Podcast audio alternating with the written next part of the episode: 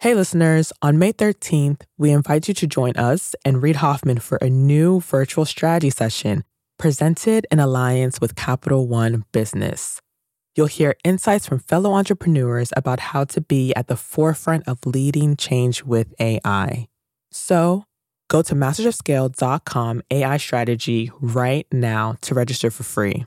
Again, that's mastersofscale.com AI strategy. Looking forward to seeing you there. First, let's start by operating on science. Pandemics bring out the worst in society for some reason. They expose the fault lines of communications and leadership and politics and haves and have nots in this horrific way that we're now seeing. Every company is going to have to make their own decision. This is a good time to do the things that you were afraid to do in the past prioritize the business, focus on the things that are important, cast away the things that are unimportant, and take those resources and put them on the highest and most important goals in the company. The pandemic, which is a horrific thing, is an opportunity to really look at a mirror and say, is this the country that we want? Is this the kind of leadership that we want? If you don't address health first, you create fear. And with fear, it's very hard to run a business. I've decided to spend my time on trying to get this righted. Because until this problem gets fixed, all the other things that I care about, that you care about, that our listeners care about, are sort of on hold. I want the infection rate to be below one. I want the disease to die out in America. And I want that to happen as quickly as possible, not just in the United States, but in the rest of the world. That's Eric Schmidt, former chairman and CEO of Google. Since the early days of the pandemic, Eric has pivoted the priorities and resources of Schmidt Futures, his philanthropic endeavor, to address the challenges posed by COVID 19. In the process, he's built a unique network of experts on both the science of the virus and the business implications of our response to it. I'm Bob Safian, former editor of Fast Company, founder of the Flux Group, and host of Masters of Scale Rapid Response. I wanted to talk to Eric to tap into that knowledge base, from vaccines and testing protocols to best practices for businesses. Eric has a clear eyed perspective and a logical, science based roadmap we can all learn from. Let's listen in.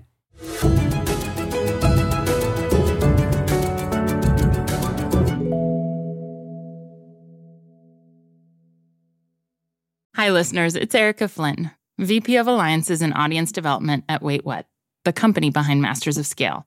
My day to day consists of nonstop communication, not only with my immediate team, but with our current partner relationships and with incoming leads from possible future partners, which is why I rely on the ease of Grammarly to keep my communication clear and efficient.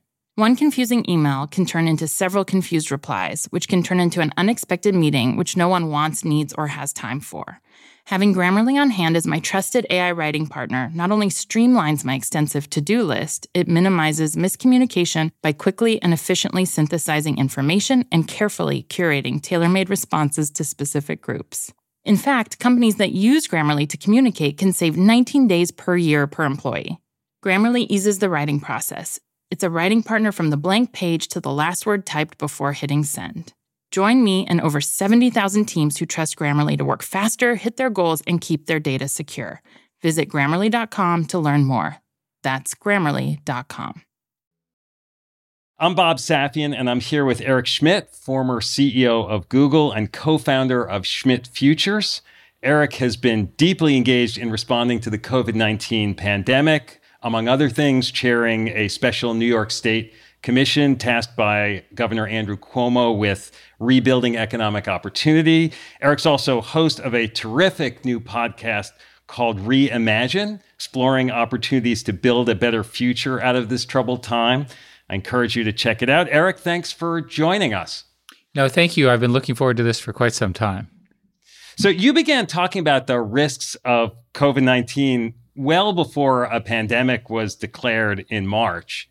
What did you see at the beginning and what did you do at the beginning? I think you're being too kind. What I should have done is in the first and second week of January, when the Wuhan experience was happening, realized how fast it would travel globally. And I should have sounded an alarm much sooner, as many other people should have as well. We should have understood that the interconnected world that we live in, it's just impossible to avoid a pandemic for something that is this contagious. And we should have done a lot in January and February, and no one thought to do it. The governor of New York announced some new reopenings and encouraging people to use public transportation. Do you have confidence that we know enough to know that we're at that stage? Well, first, let's start by operating on science, which is a shock to some people, but science is still the thing that is definitive as opposed to our beliefs. And what the scientists say over and over again is that this disease is spread by aerosol and airborne mechanisms, literally in your breath. And you want to avoid confined areas with a lot of virus, and typically more than about 15 minutes. How do we know that? We know that from very detailed studies that were done in South Korea and a number of other places, which showed the transmission in places that were poorly ventilated and there was a lot of exhalation. And so you really want to avoid being in a situation that's indoors without a mask, where there's not a lot of good circulation. If we had understood this and acted on this in February, my personal estimate is that we would have saved half the lives. Had we acted more quickly with respect to the nursing homes and the prisons where the outbreaks were particularly bad, had we understood that meatpacking plants have people who they're packed closer together and it's so loud they have to scream at each other to be heard, which is another route of transmission. These are all sad facts that historians will record. But we know all these things now, and it's our responsibility to implement it going forward, which is why wearing masks is so important. So many of the folks listening here are business people, and a lot of them feel in the dark about how to make their decisions right now, from reopening the office to taking the subway or taking public transportation. Where do we go for answers? I mean, you talk about looking at the science, but where do we go for answers to government? Because people kind of feel a little bit like they're on their own. Well, unfortunately, they are. And pandemics bring out the worst in society for some reason.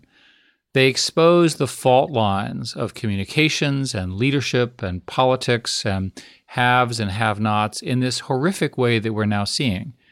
One of the many tragedies of the pandemic is how many people of color, how many people of poor means are being hit versus the people who are wealthier. And it sort of makes sense that people who are in service jobs and lower paid have less flexibility with respect to protecting themselves. Going back to the source of information, what I eventually figured out was that I had to read my own sources of information, starting with the Johns Hopkins websites, some of the New York Times information. And I made a point of spending a fair amount of time educating myself. So if you're running your own business or you're a business leader in an organization and you're contemplating whether to reopen or how to reopen, is it simple enough to just say, well, if everyone wears a mask and keeps distance, it's okay to have folks in the office? We think so. And let's discuss a little bit about work. The first question is how do you get to work? And if you're driving yourself in your car, you're probably okay. If you're taking a bus and you're wearing a mask, if you're on the subway and you're wearing a mask, you're probably okay. The mask should be a surgical mask or an N95 or a KN95 mask. It should be a good one, not just one of these cloth things that looks pretty. Take the thing seriously. When you get to the office, with sufficient separation and high enough airflow, it does appear that offices are safe. There is a standard for airflow and air filtration called MERV, uh, as an example, landlords should be upgrading their air handling systems. Similarly, if you increase the number of air changes per hour, you can also improve ventilation. The real solution is to have simply had much more testing. If we had broadly available, easily accessible antigen tests today, these are the ones that are the quick tests, their accuracy is 80, 85% or higher, so they're pretty good. Then you did them, say, weekly, you could probably operate a skyscraper reasonably safely. And the good news, as I think people are going to figure this out in the next few months, if you're a person who, if you get the disease, you will die from it, you're one of these people with horrific comorbidities, then maybe these rules don't apply for you. But for the majority of working age people, it should be possible for them to go back to work with some appropriate adjustments. Similarly, with restaurants, with good air handling and appropriate social distancing. Today in New York, they've just allowed indoor dining up to 25% of capacity. Many other places in the world are doing the similar rule. Until we have the disease under control, we're going to have to operate under these restrictions. I've been listening on your podcast. You've devoted some attention to the world of testing and vaccines, which has been an education for me. As a business leader, what kind of testing should we be considering for our workforce? In the next one to two months, there are five or 10, depending on how you count, antigen based emergency authorizations coming through the pipeline in the United States. These tests are already available in countries like South Korea and in China. And I think most businesses would find that the cost of weekly testing, for example, would be relatively minor compared to the loss of productivity that they're seeing. Now, if the answer is it doesn't matter if your employees are in the office or at home, then why are you paying all that money for the office? Maybe you should downsize. But I think most corporations will figure out that they're more productive with people in the office with appropriate modifications. Because there are organizations, companies that have been saying, oh, we're going to keep remote for months more time. Is that stoking fear or is that encouraging the right kind of caution? Well, every company is going to have to make their own decision. Employees are fearful, they're raising these issues. Employees need to plan their lives. So many companies have simply said, look, we're going to work from home until June of next year. For many other companies, that is not a reasonable alternative. It's not an effective business strategy, and they're going to have to come up with some kind of compromise. My only suggestion here is I would not make any decisions permanent until the infection rate is under control, and it's not until the number of infections per day is well south of 20,000, which it was in May. It's now on the order of 40,000, until the death rate is well below 1,000 a day. And by the way, 1,000 a day, a 100 days is a 100,000 people. We're on target for on the order of 400,000 deaths in America by the end of this calendar year. How is that acceptable? It isn't acceptable today, and it shouldn't be acceptable in the future. Those are a thousand loved ones it's a gross failure of our governance to have allowed this to occur, and shame on us. We are better than this. Mm. You also talk on the podcast a bit about vaccines. I know that I struggle to try to understand what's going on with 170, 180 different vaccine studies or efforts underway. How do you think about and understand all the vaccine projects that are underway? As a computer scientist and not as a biologist, as a disclaimer, let me say that this is the golden age of biology and virus research. Enormous amounts of money is now pouring into the various variants that we're seeing. They go through three trials a first stage, which is basically does it work at all? Second is that doesn't harm people. And the third one is does it actually work? And we're in that third stage in a number of these vaccines. There is hope that they'll be approved by the end of the calendar year. It's alleged that there's one that works in Russia and people are checking that one out. It's alleged that there's one in China and people are checking that as well. They're all different and there's nothing wrong with that difference. If you look at the way the AIDS vaccines ultimately worked, it was a combination of three that ultimately got the horrific nature of that disease under control. So we may end up in a situation where it's not just one vaccine, it's multiple it's possible that the first set of vaccines won't be the final recommended vaccines. And again, we're assuming that there will be vaccines. Viruses are very difficult to deal with for reasons that are well understood. So I would ask a further question, which is so here you are, and it's March, and you're given the vaccine, and you take it. Are you really going to change your personal behavior on the day after you take that vaccine? Are you going to wait a little while and see what happens. Maybe there's a booster shot that you need. So until we develop a one shot vaccine that works in a day and guarantees immunity, which is unlikely in the first round anyway, I think people are going to be careful. The vaccine is important. The work is fantastic. I think we're going to get there. But the reality is that the accommodations to life that this pandemic has forced us are going to go on for much longer than people admit which I sadly say. Yeah, we all want things to go back to normal, whatever that's going to be, and that desire sometimes gets in the way of our of our better judgment. The employers that I worry the most are the small businesses, the dry cleaning industry. Is one of the few industries that's never been fully verticalized. It's basically a mom and pop operation and a proud one. And because people aren't going to work, they don't need dry cleaning, and many of those businesses are failing. My personal estimate, walking in a little area of New York, was that up to half of the little stores and the little restaurants seem to be shuttered for the moment. That can't be good. And when I look at those, I think to myself, how many people worked there and what are they doing now? The big companies, the ones that don't go bankrupt anyway, will be able to get through it because they'll have enough financing. But I worry a lot about the vitality of these small businesses. And the vitality of cities like New York, there's speculation that life in big cities that was always buoyed by the convergence of people and crowds and activities are going to be much more restrained out of this.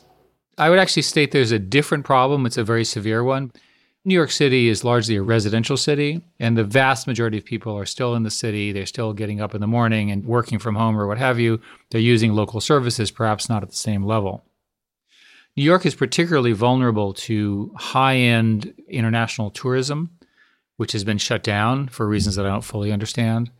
And the tax base is very sensitive to, for example, corporate earnings, corporate people, people coming into the city for work, and so forth. So, my guess is that the vitality of New York will recover more quickly than the tax revenues. And that has a lot of implications. How the state and the states similar to New York will address that, I'm not really sure. What is the role of a CEO in an environment like today? I mean, is it harder than when you ran Google? Well, every generation has its challenges. We've just published our interpretation of what our mentor Bill Campbell would do.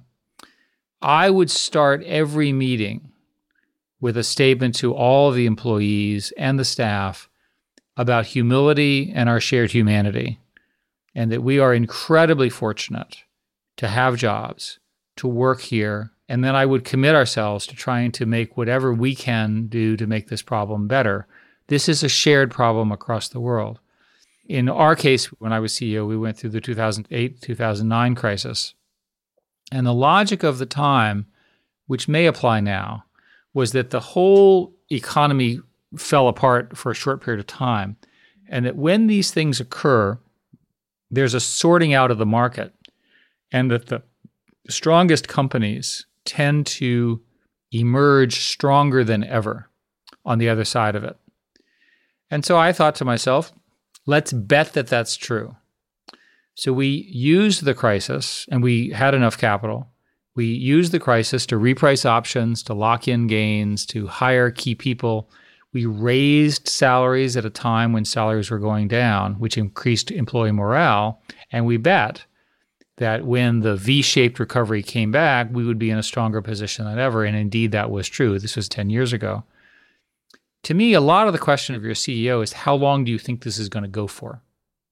It's clearly going to go for six months, maybe nine months. The government by virtue of these trillion dollar bailouts, can continue to bail the various industries out, but that's artificial.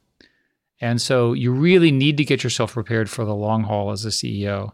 And this is a good time, and I say this with respect and humility this is a good time to do the things that you were afraid to do in the past.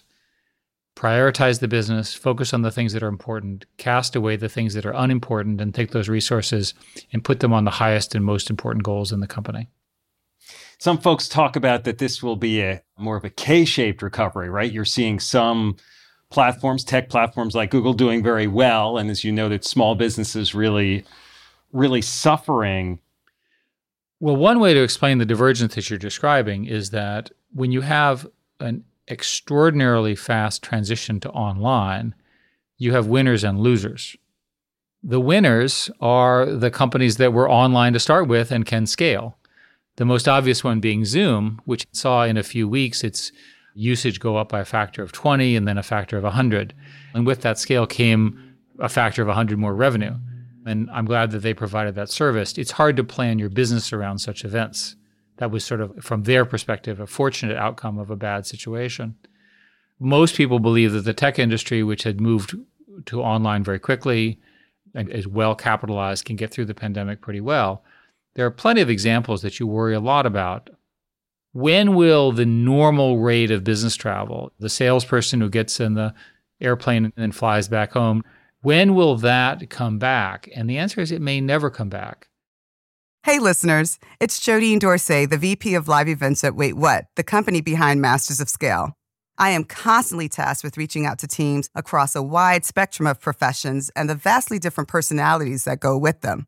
Grammarly helps me quickly shift tones to better communicate what I want to say and saves me valuable time in the process. Our upcoming Masters of Scale Summit event features top tier speakers from CEOs to founders to political leaders Grammarly's ability to produce on brand writing helps me properly prepare for each and every thought leader I interact with on stage.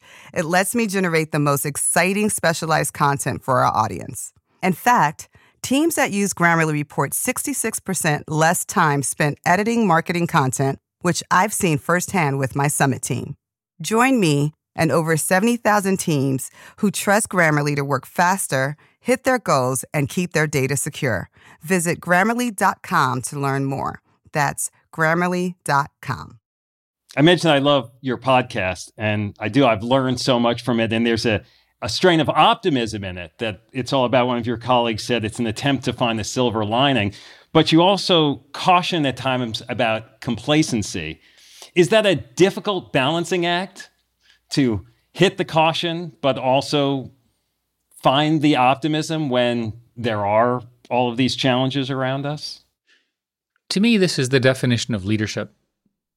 So, what a leader needs to do is leaders need to figure out the right set of trade offs, the right set of actions to have very quickly, and then a way to inspire people to act. Sometimes the most brutal way to do that is just to get everyone afraid. There's a pandemic, it's doubling every two days. We've got to act. Stop doing what you're doing. Focus 100% on this. If you look at what the healthcare system did, they heroically did this. And it took everything out of them. And we owe them an enormous sense of gratitude. Now I think we have a bit more luxury to think about where the leadership should focus on. For me, the pandemic, which is a horrific thing, is an opportunity to really look at a mirror and say, is this the country that we want? Is this the kind of leadership that we want? And I'm not trying to make a partisan comment. I think this is true of the way our political system is structured. And I would hope that if we encounter a pandemic again in our lifetimes, that we'll be better ready to jump on doing the things that protect health. If you don't address health first, you create fear. And with fear, it's very hard to run a business. Yes you talk on the podcast a lot about the power of computing to improve the human condition. And many CEOs I've talked to say we've accelerated our tech adoption by five, ten years. But there are other things that have been accelerated in this time too, often in a negative direction. Things like child mortality rates, people are projecting those are going to get worse.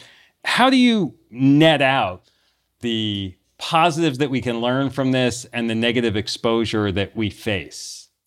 Well, there are there are long-term issues that are very difficult to quantify and undoubtedly bad. The first is obviously the long-term health of people who are young. They get the disease and they have a mild case, but then they have lingering symptoms. We don't know what that means. I hope for the best there. I'm very concerned about this year of education for K through 12. In particular, we know that losing a year in a child's life in terms of the socialization and learning, this may affect them for the rest of their lives. I worry less about the adults because our system is famously flexible. People will adapt, people will find jobs. But I would start with focusing on the children who are going to miss out on a key component of their own development. Can't be good. Mm. This accelerated adoption of technology I wonder whether it amplifies any of the fears people have about AI and automation taking jobs away. There is a shift going on in the workplace. Well, that is a continual concern, but obviously not appropriate in a well functioning economy. In January of this year, we had the lowest unemployment we've had in more than 60 years. We had the stock market at a high. It's, by the way, now at an even higher high, which is bizarre. So the data would suggest that the way that we're applying automation and technology is net positive for jobs and job creation. The longer term concerns about AI are largely based on movies that people have watched. The reality is that AI is going to make us smarter, more productive. It'll help in education. It'll help us reach people who've not been reached. It'll make our businesses more efficient and scale and so forth. It's a remarkable story. People get afraid of what they don't understand, I guess. Right now, there seems to be some eroding trust in science, in what we hear from leaders and experts. How do we address that? Well, we elected our leaders to keep us safe. We entrusted our trust in their ability to sort out conflicting information and make these trade offs. And the leaders that rushed to reopen without mask guidelines, for example, they either were briefed and ignored it or did not even have the courtesy of getting a briefing on what was known at the time. And their states have paid the price and will continue to pay the price. I'm much more tolerant of the failures that we made collectively January, February, March, April, because we knew so little about the disease. But we know a lot now. There are some folks who look at this trust question as going beyond just government, but information platforms like Google and other technology platforms. They democratized information and had great benefits and great progress.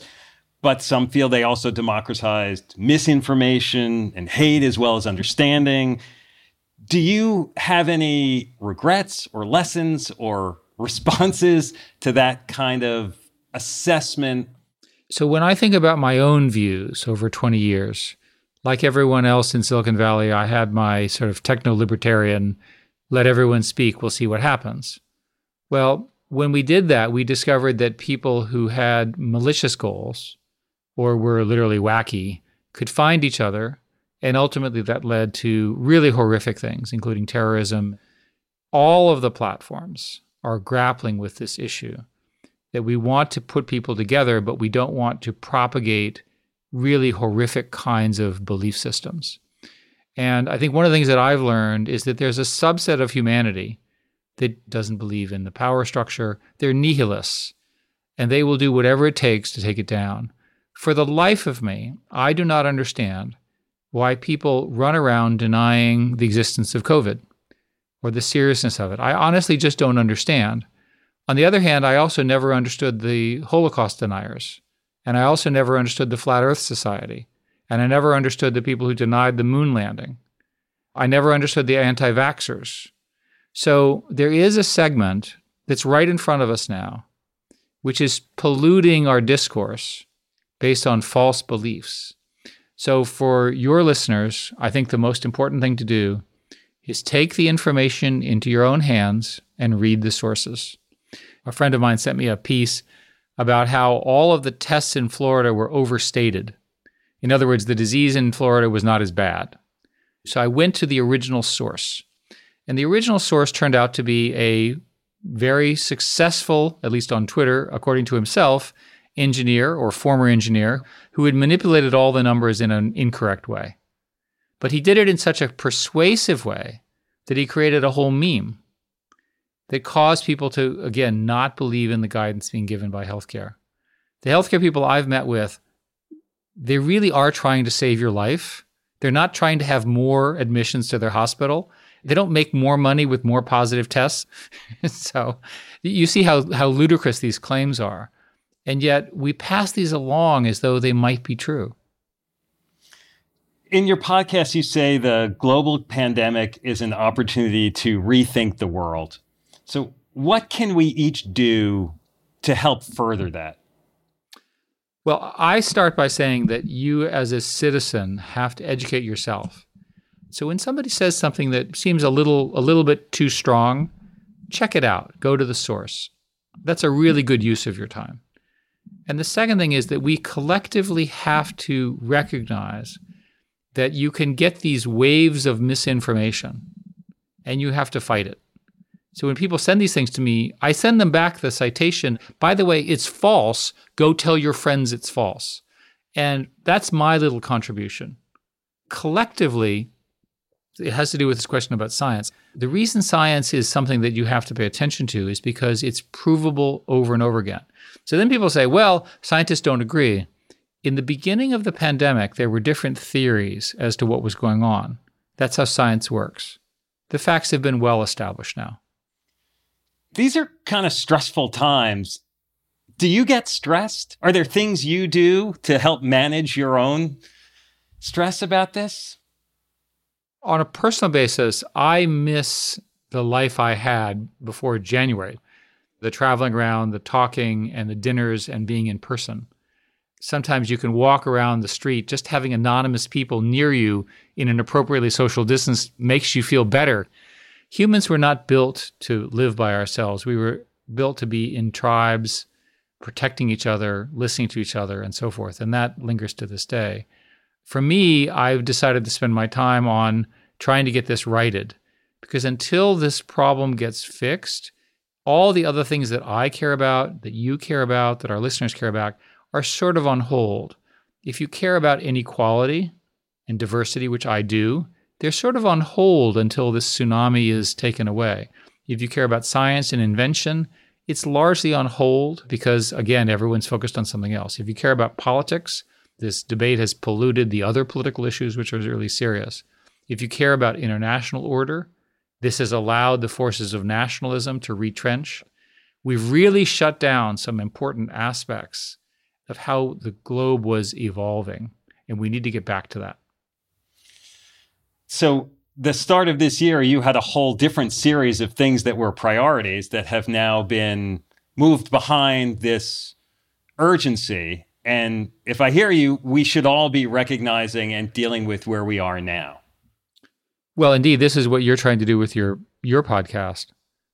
My goal is a measurable goal. I want the infection rate to be below 1. I want the disease to die out in America, and I want that to happen as quickly as possible, not just in the United States, but in the rest of the world. And before we forget, there is a horrific pandemic going on in South America and it's soon to be horrific in certain countries in Asia, in particular India, which I'm very worried about. And there are implications of that, even though I may not live in India or in those countries in South America, right? It's going to impact my life anyway. So even if you were a thoughtless and heartless person in America, you might be upset when all the Indian supply chain companies can't build the products that you depend on inexpensively. I'm being facetious to make the point. But the fact of the matter is that we're no longer an isolated country. What happens globally affects us. Hmm. Are there any things that I haven't asked about here, Eric, that I should have? I think it's worth discussing what the next two years looks like.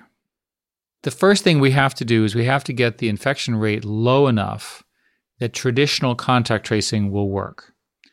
And we need obviously to get both antivirals to help with the treatment of the disease, but more importantly, a vaccine into some kind of production. Even in that scenario, this disease is so bad that we're going to have outbreaks.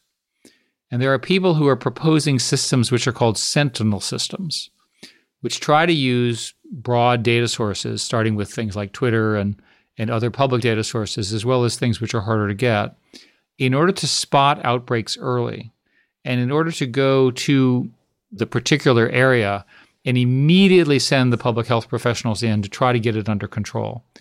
The example that I would use is that there's a community in New York of folks from Haiti. And these are people who don't trust the doctors, and yet they're humans and they're vulnerable. So, if an outbreak occurred there, how would we know? And how would our public health professionals go and try to get it contained, both to save their lives and the costs associated with their illness, but also the spread to everyone else. So, one of the things that I've learned is that even after we have a vaccine, we're still going to have pockets. And I don't think anyone is prepared for that. So, the way this disease will play out is we had the most acute phase where we were worried about overloading our hospitals. We now have the poor leadership phase where we know roughly what to do. I'll call it the mask phase. Then we're going to have the getting it under control phase, which I hope occurs very soon. But that phase is going to take quite a bit of work and an awful lot of tools and focus that people are not really thinking about. And we should start thinking about them now. I'll give you one other observation. We should have let more people out of prisons or put them under home confinement or whatever, because prisons are huge outbreaks. We should have addressed the problems in nursing homes much more quickly. We should have addressed the meatpacking plants' health and safety much more quickly. We still don't have good solutions for participatory events like Broadway and sports events that are indoors. These are all things we need to be focusing on now because we're going to want to go back to the ball game. Yes, and I know all of us want to return to as much of the human to human contact as we can get. As delightful as it is to talk to you this way, it would be even more delightful to be able to be in person. And uh, let me give you another way of thinking about it. You have a friend in New York and you trust them, and he has a wife and you trust her, and they invite you to a dinner party indoor in the winter with six people you don't know. Will you go to that dinner party? Now, you trust the hosts, but you don't know the others. And what would it take? What would it take? What would it take? Now, if the host said, We're going to do rapid antigen tests at the door, and you know you're negative and you've been tested many times, then your confidence would go up. If your host said, My friends all work in a choir and they sing all day, you might say, uh, you know, maybe I'll skip that dinner. Maybe I'll zoom in to dinner. So, what I'm trying to say is people have been put in a position where they have to do their own risk analysis. I'm using the dinner party as an example. I had one scientist, and they concluded using the numbers at the time that the answer to the dinner party question depended on your age. If you're a young person, if you're in your 20s, the odds of very serious effects are much lower, thank goodness. And so, in the scenario that I described, you're a young man a husband and wife invite you to a similarly aged party group, you might just go to that dinner. But if you're 60 or 70, the answer would be quite different. And I guess if you're young and you go to that dinner, you don't see your grandparents the next day. Yeah, and obviously you want to be sure to be careful about the possibility of infection. One of the sort of distressing things that's recently been discovered is that it appears that children can transmit the virus quite well. Although the good news is they don't get the disease very badly, but they can transmit it. So we have to be super careful about children and young people as the vector of disease. And the simple solution is wearing masks and being careful. Well, Eric, I want to thank you for joining us. As I said, I I love your podcast, Reimagine. I learn from it. I encourage folks to tune in and listen. And Eric, thank you again so much for your time. No, and thank you, and thank you for doing what you're doing. I think it's incredibly important for all of us to do everything that we can. Hi, everyone. It's Jeff Berman, CEO of Wait What and co host of the Masters of Scale podcast. Like many of you, my to do list changes by the minute. Whether I'm working with partners or hashing out legal documents or brainstorming with our team, there is never a shortage of tasks that require attention and constant communication. Like Masters of Scale co host Reid Hoffman, I know artificial intelligence is a huge part of our future, and Grammarly is an enterprising leader in AI. With Grammarly, what used to take a few hours only takes a few clicks. It's like having a collaborator for my writing, helping me generate better first drafts and tailoring messages to our specific audiences. It's not only a superior AI tool, it is a safe AI tool.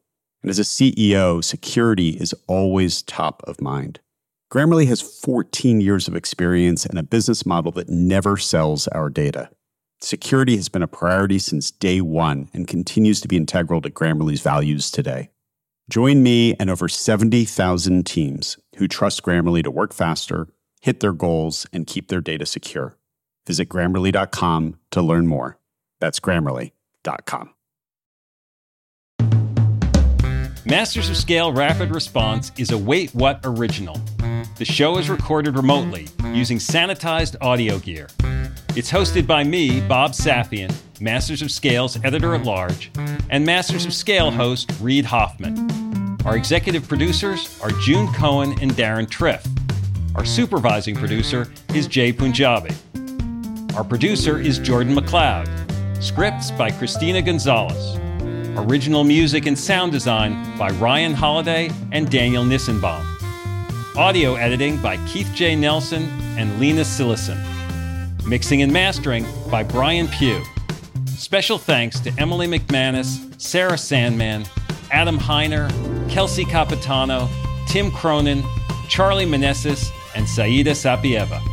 Visit mastersofscale.com slash rapid response to find the transcript for this episode and be sure to subscribe to our email newsletter.